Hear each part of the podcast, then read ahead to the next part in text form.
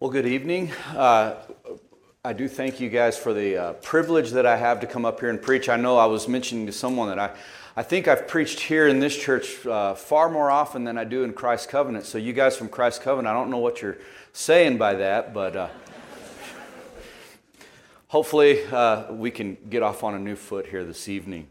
If you all would, I, uh, I would ask you to please stand with me for the reading of God's Word will be this evening in Exodus chapter 28 to begin with, but there will be other texts. But Exodus chap- chapter 28, and, and at this time we'll be reading verses 6 through 14. This is the word of the Lord. And they shall make the ephod of gold, of blue and purple and scarlet yarns, and of fine twined linen, skillfully worked. It shall have two shoulder pieces attached to its two edges, so that it may be joined together. And the skillfully woven band on it shall be made like it, and be of one piece with it, of gold, blue, and purple, and scarlet yarns, and fine twined linen. You shall take, the, take two onyx stones, and engrave on them the names of the sons of Israel, six of their names on the one stone, and the names of the remaining six on the other stone in order of in, in the order of their birth as a jeweler engraves signets so shall you engrave the, the two stones with the names of the sons of israel you shall enclose them in settings of gold filigree, and you shall set the two stones on the shoulder pieces of the ephod as stones of remembrance for the sons of Israel. And Aaron shall bear their names before the Lord on his two shoulders for remembrance. You shall make settings of gold filigree and two chains of pure gold, twisted like cords, and you shall attach the corded chains to the settings. The grass withers and the flower fades, but the word of our God will stand forever. I'd ask you to pray with me if you would, please. Lord God, we do thank you for the precious gift that you've given us in Christ Jesus. Uh, Lord, as we plumb the depths of the gospel and the, and the power of it to actually and effectually move the hearts of men, we, we thank you that we can come as you have called us as the body of Christ to worship, to sit under your word. And I, I thank you, Lord, that in your good pleasure and providence that you're able to strike straight blows with even very weak and bent sticks. And so we would ask you to do that here this evening, that you speak to our hearts, that you change us and shape us into the, to the image of our Savior Jesus Christ. And it's in His name that we pray. Amen. You may be seated. So, we have been, as uh, in our fellowship, working our way through the doctrines of grace in our ARF joint services. And, and this evening, uh, I was contemplating uh, what it would mean with uh, lots of kids here crying, and I think it's fitting that of all the doctrines of grace that we could cover, that's the one where you would expect to find the crying most often. I have been tasked with the perennial favorite, the one that is most likely to be rejected and hated, the one most struggled with. Maybe even many of us here have struggled with it in the past, or maybe are even now struggling with this notion of the doctrine of limited atonement. Now, with that said, I'm not going to go about this task this evening in the way that, that would normally uh, happen. I'm not going to go about it in the way that you might see, where, where you take various proof texts and we could string them together to come to a doctrine, uh, which we could do, and there are many of them. But instead, what I want to do is maybe take you through this in a direction that you haven't seen. Maybe some of you have, maybe some of you haven't. But I want to go through this doctrine from the perspective of biblical theology and through the use of biblical typology, and we'll get to that in just a bit. But first, let me make this broad statement here to kind of set up where we're going.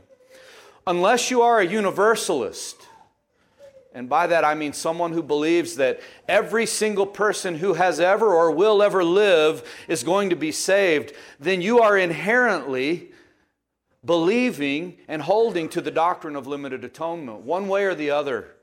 And so that simplifies the task some already. I don't think there are any universalists here, although if you are, I'm glad you're here. Maybe we can make some progress with that. But we can boil down the issue to this, I think. And I want to share this with you because many of you may have never seen this line of logic. These are the words of John Owen from his work, The Death of Death and the Death of Christ. And he lays it out like this He says, the Father imposed his wrath due unto, And the Son underwent punishment for either all the sins of all men, or all the sins of some men, or some of the sins of all men. In which case it may be said, if the last be true, that some of the sins of all men is what Christ died for, then all men have some sins to answer for, and so none are saved. That if the second be true, then Christ in their stead suffered for all the sins of the elect in the whole world, and this is the truth. But if the first is the case, why are not all men free from the punishment due unto their sins? Well, you answer, because of unbelief. I ask, is this unbelief a sin or not? If it be, then Christ suffered the punishment due unto it or did he or he did not. If he did why must that hinder them more than than their other sins for which he died? If he did not he did not die for all their sins. And so hopefully you can see the logic. Now i'm not going to do a whole lot with this but i wanted you to understand there's really only so many options and so many ways that this can go. We all know that hell is not an empty place. And we know that a partial payment for sin is of no value whatsoever and that really only leaves one option if you're following Owen's line of logic. Now, I know there are many who, who would reject this line of argument and reasoning altogether. So rather than focusing here on that, on the notion of the limiting of the atonement per se, because that's where people stumble, I want to suggest that we focus on two different aspects of the atonement that I think really clarify this doctrine. First, that it is a personal atonement, meaning that there is a specific personal application. Christ died for people personally rather than an impersonal atonement that would carry the notion that Christ simply died without respect to anyone in particular. Second, that this is a definite atonement, meaning that it absolutely accomplishes its purpose as opposed to an indefinite atonement, which would only be a hypothetical or possible thing that was laid out that depends upon something else for its completion. And it's in respect to these two aspects that I want us to now turn to the scriptures. And so, if you will, I'd ask you to look back with me once more at Exodus 28. And I had a, a very long passage, but I split it in the reading. So, we're going to pick up where we left off in verse 15. It, it reads, you shall make a breastpiece of judgment in skilled work. In the style of the ephod you shall make it, of gold, blue, and purple, and scarlet yarns, and fine twined linen you shall make it. It shall be square and doubled a span its length and a span its breadth. You shall set, it, set in it four rows of stones. A row of sardius, topaz, carbuncle shall be the first row, and the second row an emerald, a sapphire, and a diamond, and the third row a jacinth, and an agate, and an amethyst, and the fourth row a beryl, an onyx, and a jasper. They shall be set in gold filigree. There shall be twelve stones with their names according to the names of the sons of Israel. They shall be like signets, each engraved with its name for the twelve tribes. You shall make for the breastpiece twisted chains like cords of pure gold. And you shall make for the breastpiece two rings of gold, and put the two rings on the two edges of the breastpiece. And you shall put the two cords of gold in the two rings at the edges of the breastpiece. The two ends of the two cords you shall attach to the two settings of filigree, and so attach it in front to the shoulder pieces of the ephod. You shall make two rings of gold and put them at the two ends of the breastpiece on its inside edge next to the ephod. And you shall make two rings of gold and attach them in front of the lower part of the two shoulder pieces of the ephod at its seam above the skillfully woven band of the ephod. And they shall bind the breastpiece by its rings to the rings of the ephod with a lace of blue, so that it may lie skillfully, lie on the skillfully woven band of the ephod, so that the breastpiece shall not come loose from the ephod. And so Aaron shall bear the names of the sons of Israel in the breastpiece of judgment on his heart when he goes into the holy place to bring them to regular remembrance before the Lord. And in the breastpiece of judgment you shall put the Urim and the Thummim, and they shall be on Aaron's heart when he goes in before the Lord. Thus Aaron shall bear the judgment of the people of Israel on his heart before the Lord regularly. Now, everybody knows where I'm going with all of this already, right? What we, what we read in Exodus here in chapter 28 has been the description that God gave to Moses and then through him to Aaron and his sons about the priestly garments that the high priest was adorned with as he ministered on behalf of the people of Israel before God in his holy temple. And in this passage, you notice that the, the instructions that are given to them are very detailed. And this is something I don't think that we can overemphasize. That's not just there for us to struggle with as we read through all of these passages, it's there for a reason. And that's because, as we will see, they pointed forward to very specific greater realities. And so, as we move through here, we aren't going to work through this entire passage from Exodus 28, but I do want to highlight a couple of, a couple of things for you in that. So, first, you notice the two shoulder pieces that were attached to the ephod of the high priest's garment.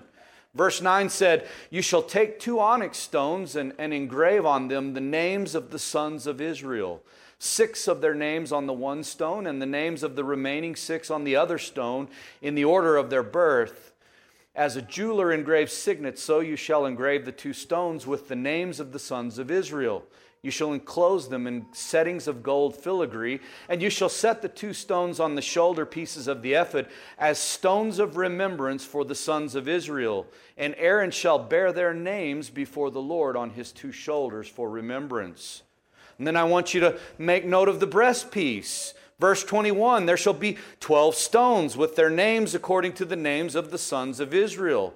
They shall be like signets, each engraved with its name for the 12 tribes. And again, we see the reason. It's the, a very similar reason in verse 29. So Aaron shall bear the names of the sons of Israel in the breastpiece of judgment on his heart when he goes into the holy place to bring them to regular remembrance before the Lord. And in the breastpiece of judgment you shall put the Urim and the Thummim, and they shall be on Aaron's heart when he goes in before the Lord. Thus Aaron shall bear the judgment of the people of Israel on his heart before the Lord regularly. So, in two ways here, we see the very personal character of the high priest of Israel. You need to understand that. He carries the very names of the people of God on his two shoulders and on the breastplate as a remembrance. Every time he's ministering before the Lord, he's carrying with him the names of the tribes of Israel right there before the Lord. And likewise, Aaron wore the, the 12 tribes on the breastpiece of judgment. And it is as if in making atonement, he is bearing the judgment of the people of God, their names being borne upon his heart. Now, this is significant, especially when we think about the nature of the intercessory work that the high priest performed on behalf of the entire people. And what I mean by that is when we consider what Aaron in this case was doing, he's acting as the mediator between God and his people. He's not representing Egyptians. He's not representing the Ammonites or the Perizzites or the Hittites or the Canaanites or any other, other people in the land. No, he's representing God's chosen people, Israel. And it's their very names that he bears upon himself as he goes before the Lord. But now let's switch gears for a moment. We'll get into some more exciting stuff from Leviticus. If you'll turn with me to Leviticus chapter 16, here in chapter 16 of Leviticus, and I'm not going to read through a whole passage again, in Leviticus chapter 16, we find God's instructions for the high priest concerning the Day of Atonement, which is their, the highest day of, of all of the festivals of Israel. The single day in the year where the high priest makes a sacrifice on behalf of the entire people in order to make propitiation for the sins of the people. And I'm not, as I said, not going to read the entire chapter for the sake of time. But if you notice, Verses 1 through 5 describe the general aspects of this ceremony, the, the required offerings and the manner of dress that the high priest was to wear when he goes to perform this function. Then, verses 6 through 10, Aaron was to make an offering for himself and for his household. And, and if, you, if you know Hebrews, you know why, right? Aaron was sinful.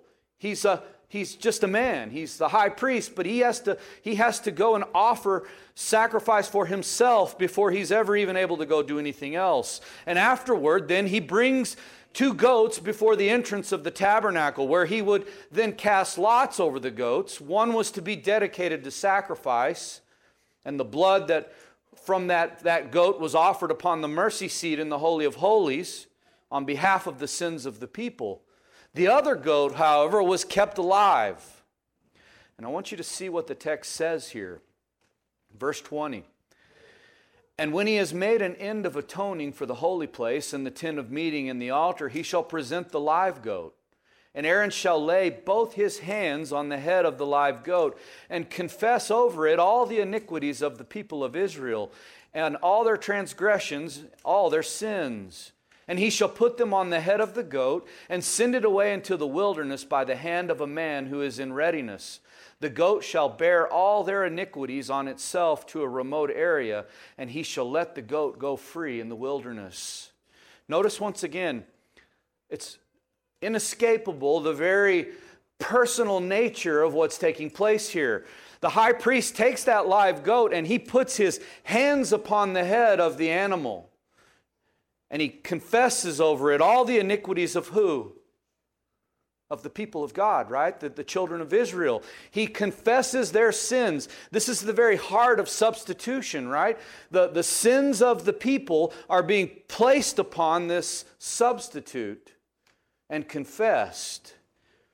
But notice also what the goat does.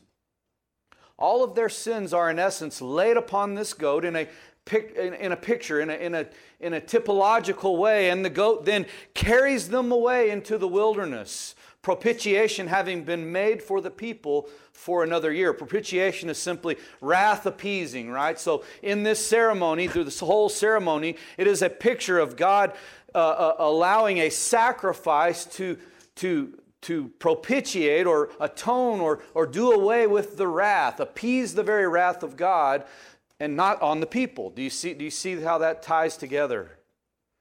Now let's jump forward to verse 29, which is the summary of the description of the Day of Atonement.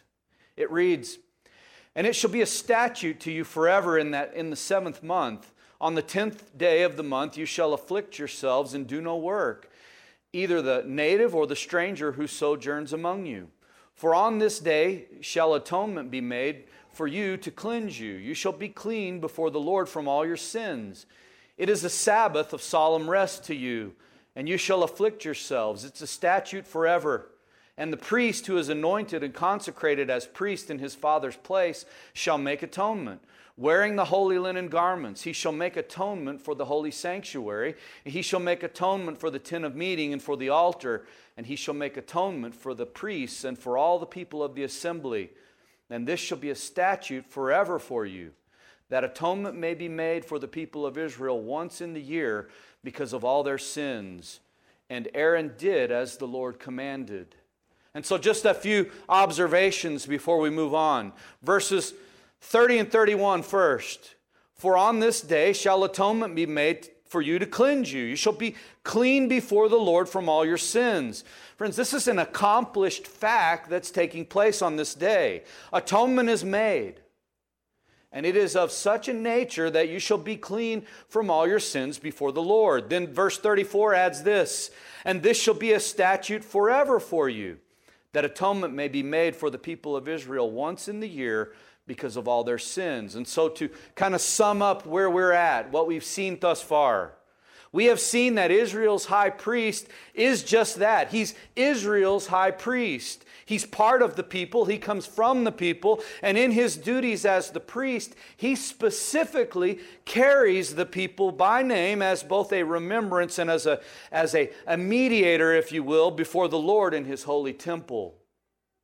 Likewise, in this mediatorial role as representative of the people to God. He, of all the people, brings the offering of sacrifice for himself and then all the people on the Day of Atonement, sprinkling the blood of the sacrifice upon the mercy seat in the Holy of Holies, and then figuratively laying the sins of the people upon the scapegoat where they are carried away into the wilderness. And atonement was made once a year in perpetuity for the cleansing of the people before the Lord. Now, hopefully, you can see, and you're already kind of seeing where this is going to go and how this pertains to the doctrine of limited atonement. So remember that the rites and practices of Israel are, are, not and never were meant to be the end in and of themselves. And we know that, right? Because they know are, no longer being done, they, they're, they're finished. They were types which were intended to point us forward to greater realities. And while the types are not identical with the antitype, the, the type is the thing that's the picture, the antitype is the greater thing that's being pictured.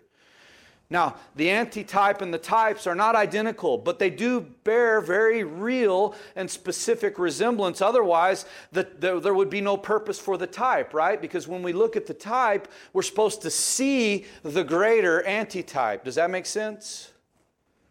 And so, with that, now, let's shift our focus to the greater realities that Exodus 28 and Leviticus 16 point us towards. And to do that, we need to go to the book of Hebrews. But before we read, let me do a little bit of background on the book of Hebrews. And I know this is probably not new to most of you. The book of Hebrews is a sermon. And it's a sermon all about Jesus Christ, who is greater in every way than all the types and shadows of the old covenant. He is pictured in, in the beginning of the book as the creator, as the final word of revelation from God to man, who is greater than angels greater than Old Testament prophets, greater than Moses, and more important for our goal this evening, which is to establish the truth of limited atonement. Christ is the greater high priest who offers up a better sacrifice, which makes him the better mediator of a better covenant based upon better promises. And now, with that said, what we really could do, if we wanted to, was just open our Bibles to, to Hebrews chapter 7 and just read all the way through to Hebrews chapter 10. But I'm not going to do that this evening. Instead, what I want to do is focus on a specific portion. So we're going to look at chapter 9 and we'll begin in verse 1. Hebrews 9, verse 1. And it reads now, even the first covenant had regulations for worship and an earthly place of holiness. For a tent was prepared, the first section in which were the lampstand and the table and the bread of the presence. It is called the holy place. Behind the second curtain was a section called the most holy place, having the golden altar of incense and the ark of the covenant covered on all sides with gold, in which was a golden urn holding the manna and Aaron's staff that budded and the tablets of the covenant. Above it were the cherubim of glory overshadowing the mercy seat. Of these things we cannot now speak in detail. These preparations having thus been made, the priests go regularly into the first section, performing their ritual duties. But into the second, only the high priest goes, and he but once a year, and not without taking blood, which he offers for himself and for the unintentional sins of the people. By this, the Holy Spirit indicates that the way into the holy places is not yet opened as long as the first section is still standing, which is symbolic for the present age. According to this arrangement, gifts and sacrifices are offered that cannot perfect the conscience of the worshiper, but deal only with food and drink and various washings and regulations for the body imposed until a time of reformation. And so here the preacher of Hebrews is drawing out a little bit of what we already took note of in Exodus 28 and Leviticus 16. Though he's really just giving us the general picture of these things, of the Mosaic covenant's ceremonial aspects and regulations. And so really he's what he's doing is putting the entire system up in summary form so that he may now take us beyond that to the greater. And we'll see that in verse 11. It says, But when Christ appeared as a high priest of the good things that have come, then through the greater and more perfect tent, not made with hands, that is, not of this creation, he entered once for all into the holy places, not by means of the blood of goats and calves, but by means of his own blood, thus securing an eternal redemption. For if the blood of goats and bulls and the sprinkling of defiled persons with the ashes of a heifer sanctify for the purification of the flesh, how much more will the blood of Christ, who through the eternal Spirit offered himself without blemish to God, purify our conscience from dead works to serve the living God? Therefore, he is the mediator of a new covenant, so that those who are called may receive the promised eternal inheritance, since a death has occurred that redeems them from the transgressions committed under the first. And so, Christ, as the great high priest after the order of Melchizedek, the, a different order, but a greater order, he didn't enter the lesser type.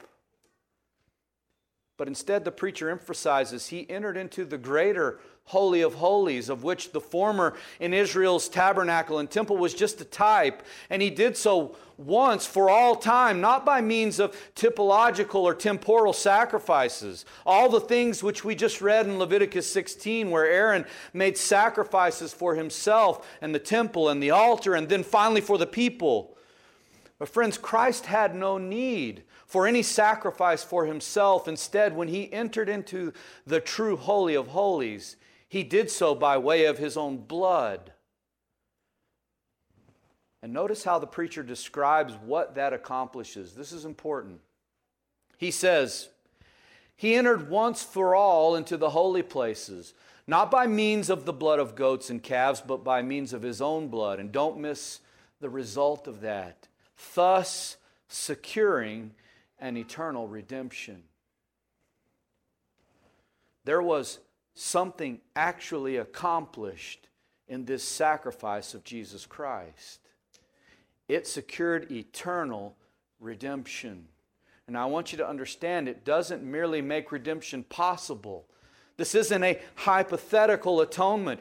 It secured eternal redemption in the same way that on the cross, Christ doesn't cry out, It is possible. He doesn't do that. He says, It is finished. Now, also notice the contrast that the preacher makes in his argument from the lesser to the greater now. And this is important to keep in mind. He says, For if the blood of bulls and goats and the sprinkling of defiled persons with the ashes of a heifer sanctify for the purification of the flesh, and this is what we read about in Leviticus 16, and understand that there really was a sanctification that was made there. There was a, a cleansing on that temporal level. That's what the preacher of Hebrews is getting at. In other words, even in Leviticus, something was actually accomplished. It wasn't just intended to be what the greater actually is. Do you see that? And it couldn't be. This is why the preacher of Hebrews continues saying this How much more will the blood of Christ, who through the eternal Spirit offered himself without blemish to God, purify our conscience from dead works to serve the living God. Do you see that? What Christ did was much, much more. He offered the greater sacrifice, He offered Himself. And it's for this reason then that the preacher brings us to the point, right? He says, therefore, and we know what that means. He's, he's bringing this to a conclusion.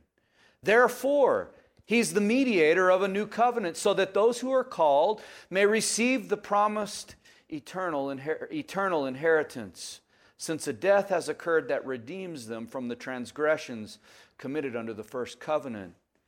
Christ is the mediator of a new covenant. In the very same way that those Aaronic priests represented the people of God, wearing their very names upon their shoulders and upon their heart, Christ Jesus, the greater mediator, acts as a covenant representative, and he carries not just indiscriminate notional ideas, he carries the names of his people before the very throne of grace, bearing their judgment upon himself, so that those who are called, which is just shorthand for the chosen people of God, which, if you don't know, chosen people, that's what election means, right? Chosen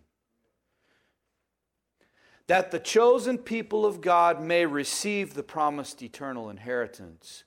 And don't miss the fact that in himself, he acts as the sin offering, taking the sins of the people upon himself, bearing their wrath in the very same way as that goat who was slain and his blood carried in to the Holy of Holies and sprinkled on the, the uh, Ark of the Covenant and the mercy seat the blood covering the testimony of the sins of Israel. That's what was in the ark, right? The, the Ten Commandments and, the, and Aaron's rod and the manna, all ways in which the people of Israel rebelled against the God who they proclaimed to be in covenant with and serve. Likewise, Christ is also the scapegoat who takes those sins outside the camp and carries them away as far as the east is to the west. But understand, friends, that just as it is in the lesser type where the high priest ministers on behalf of a specific people. And the sacrifices and atonement were made for that people. The greater high priest ministers on behalf of a people of God as well. John chapter 10, Christ makes this statement. He says, I am the good shepherd. The good shepherd lays down his life for the sheep. He who is a hired hand and not a shepherd, who does not own the sheep, sees the wolf coming and leaves the sheep and flees, and the wolf snatches them and scatters them. He flees because he is a hired hand and cares nothing for the sheep. I am the good shepherd. I know my own, and my own know me, just as the Father knows me, and I know the Father, and I lay down my life for the sheep. I have other sheep that are not of this fold. I must bring them also, and they will listen to my voice. So there will be one flock, one shepherd. For this reason, the Father loves me, because I lay down my life that I may take it up again. No one takes it from me, but I lay it down of my own accord. I have authority to lay it down, and I have authority to take it up again. This charge I have received from my Father. And so, Christian, our great high priest, who's also the good shepherd of the sheep, he knows his people, and they know him. And it's for these people that he lays down his life. Likewise, John 11, we read this Many of the Jews, therefore, who had come with Mary and had seen what he did, believed in him. But some of them went to the Pharisees and told them that what Jesus had done. So the chief priests and the Pharisees gathered the council and said, What are we to do? For this man performs many signs. If we let him go on like this, everyone will believe in him. And the Romans will come and take away both our place and our nation. But one of them, Caiaphas, who was high priest that year, said to them, you know nothing at all, nor do you understand that it's better for you that one man should die for the people, not that the whole nation should perish.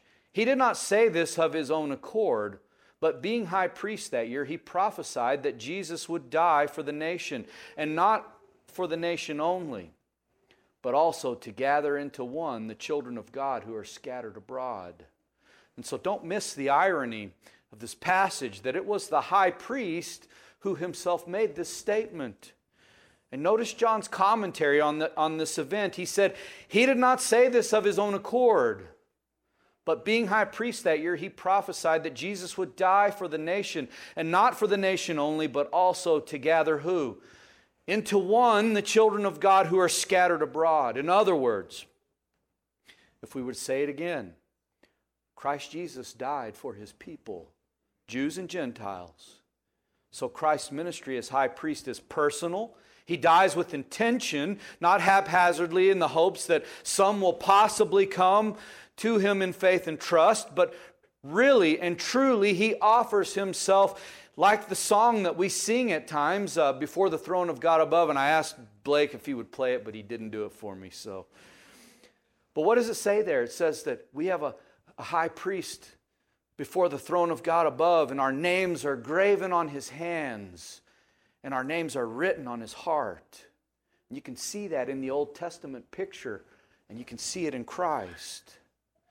In the same manner, we now come back to Hebrews 9, verse 23, where it says this Thus it was necessary for the copies of the heavenly things to be purified with these rites, but the heavenly things themselves with better sacrifices than these for Christ has entered not into holy places made with hands, which are copies of the true things, but into heaven itself, now to appear in the presence of God on our behalf. Nor was it to offer himself repeatedly as the high priest enters the holy places every year with blood not his own, for then he would have had to suffer repeatedly since the foundation of the world. But as it is, he has appeared once for all time at the end of the ages to put away sin by the sacrifice of himself. And just as is appointed for man to die once, and after that comes judgment, so Christ, having been offered once to bear the sins of many, will appear a second time, not to deal with sin, but to save those who are eagerly waiting for him. And I want you to pay particular attention to verses 26 through 28.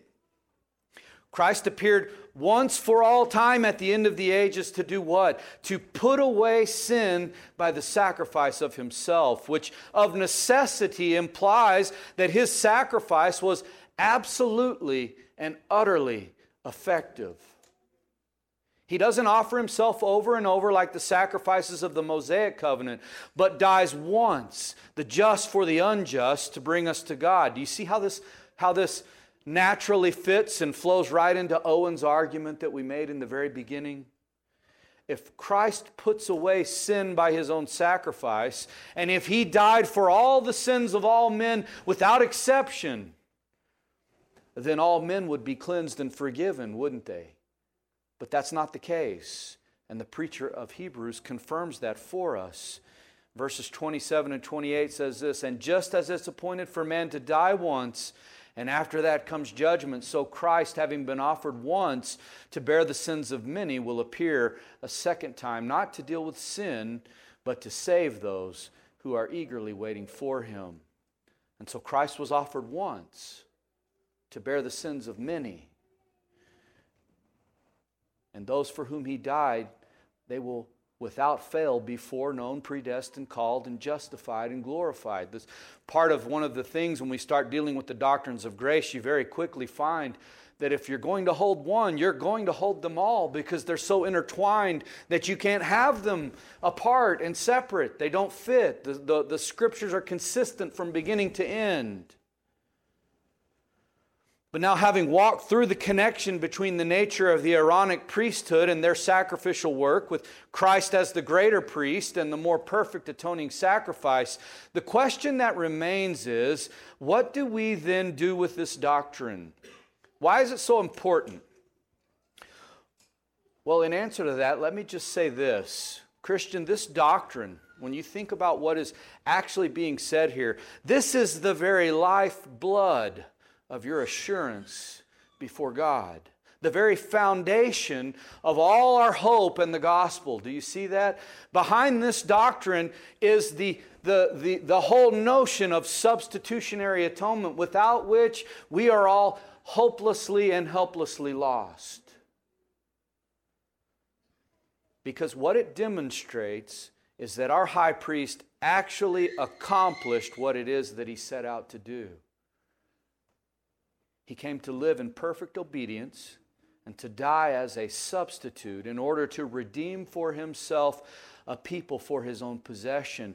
He didn't die to make it possible. His death in our place wasn't a hypothetical death. Christ's atonement, with absolute certainty and efficacy, perfectly accomplishes what it was intended to do.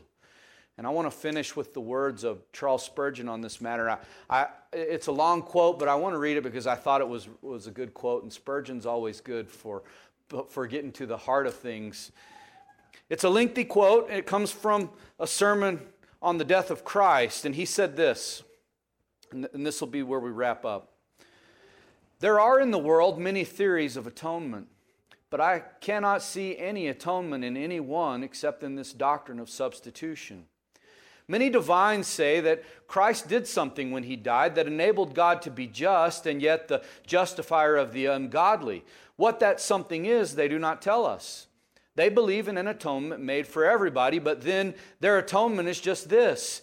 They believe that Judas was atoned for just as much as Peter. They believe that the damned in hell were as much an object of Jesus Christ's satisfaction as the saved in heaven.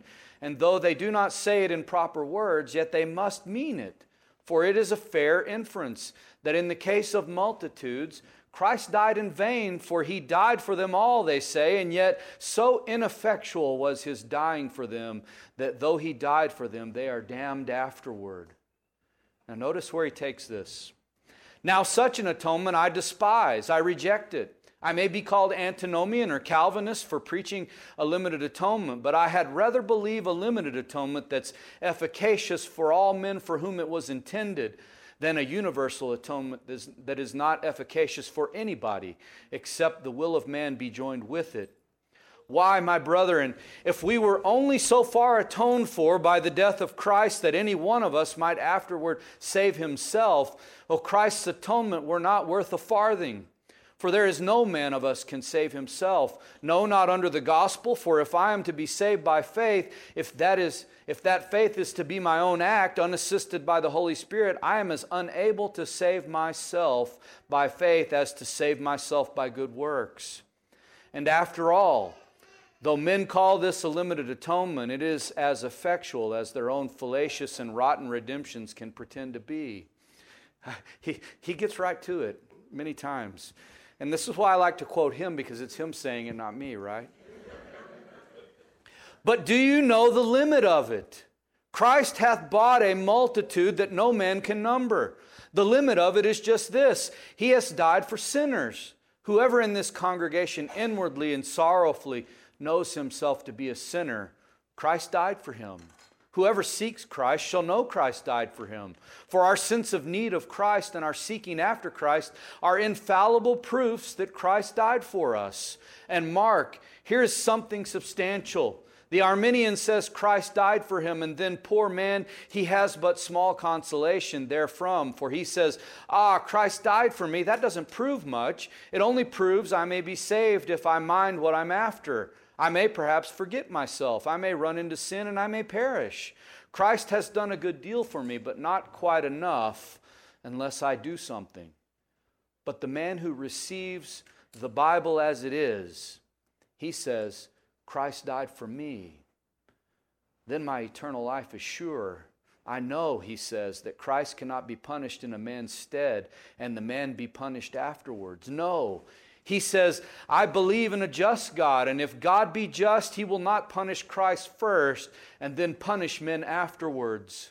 No, my Savior died, and now I'm free from every demand of God's vengeance, and I can walk through this world secure. No thunderbolt can smite me, and I can die absolutely certain that for me there is no flame of hell and no pit digged, for Christ, my ransom, suffered in my stead and therefore I am clean, delivered. Oh, glorious doctrine, I wish to die preaching it. And that's the importance of this doctrine. Friends, Christ either died for us or he didn't. But we know he did. And praise be to God for that. Pray with me if you would. Lord God, we are humbled by this great work that you have done in saving for yourself a people.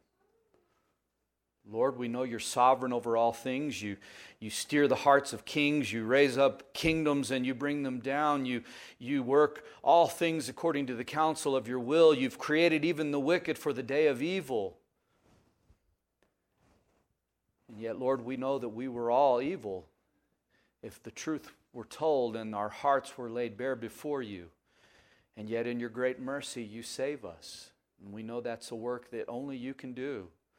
We thank you that this, this sacrifice of Christ on our behalf, that he did so knowing each one of us and carrying us uh, like a, a wounded lamb upon his very shoulders into the very throne room of God, right before the very throne of grace.